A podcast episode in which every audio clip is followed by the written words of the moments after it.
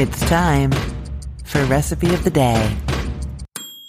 Hey there, I'm Christine Pittman from cookthestory.com and today I am telling you how to make perfect salmon with amazing crispy skin. Now years ago, I had salmon with this crispy skin at a restaurant and I was blown away. It tasted like salmon bacon, you know, just so crispy and amazing.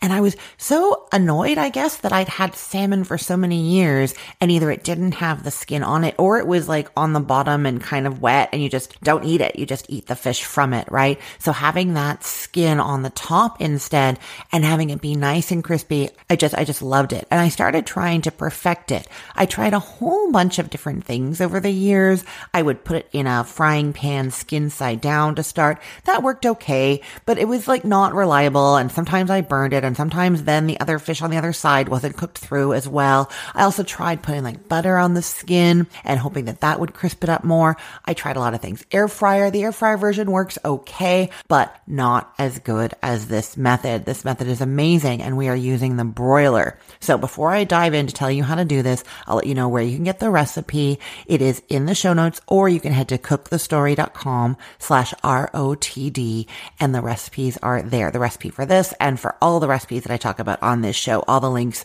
are right at that page. So what we're essentially doing here is cooking the salmon under the broiler, skin side up so that the heat from the broiler is hitting that skin and really crisping it.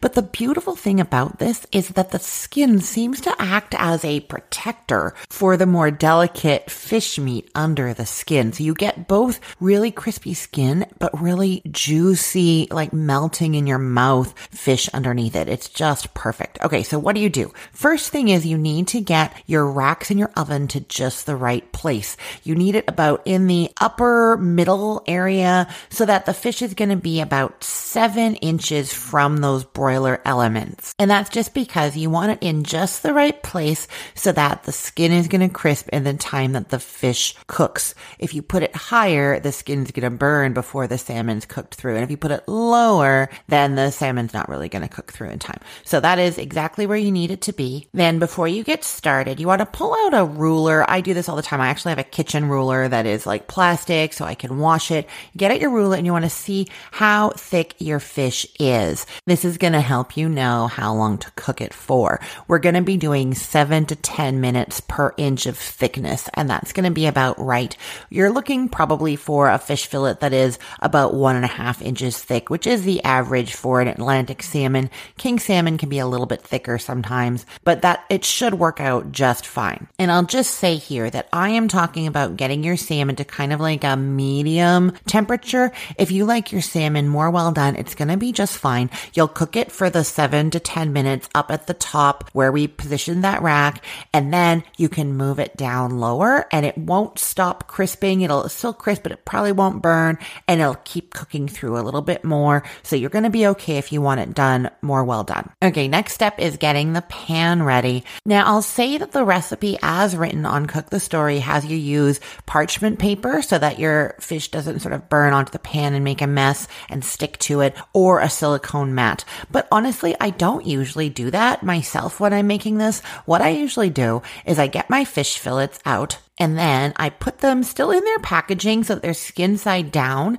And then I rub a little bit of olive oil on that like fleshy side, put some salt. Then I put some oil on the pan itself. Then I flip the fish over onto that oiled part of the pan. And then I put some oil and salt on the skin on the top.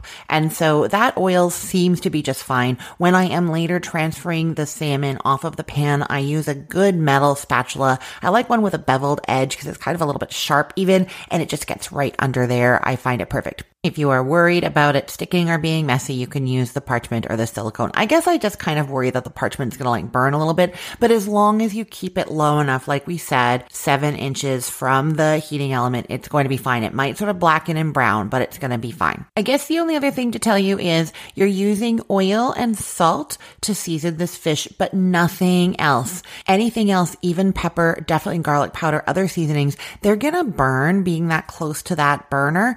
And so you don't don't want to use those. If you really want to add some flavor in terms of another seasoning, do it after they're cooked, not when they're going to be under the broiler. I really don't think it needs it though. This just ends up so delicious. You don't need to do anything else. So that's really it. You're going to oil it up, salt it, get it under that broiler seven inches from the heat, cook it for seven to 10 minutes until the skin is nice and crispy and the salmon is cooked through to the way you like. If you need a couple of extra minutes or you want a little bit more well done, you can move it down at that point. Then use that beveled metal spatula to get it off of there and serve. It's so good. I know you're going to love this. Okay. You can get the link to the recipe in the show notes or head to cookthestory.com slash R-O-T-D. Alrighty, let's get cooking.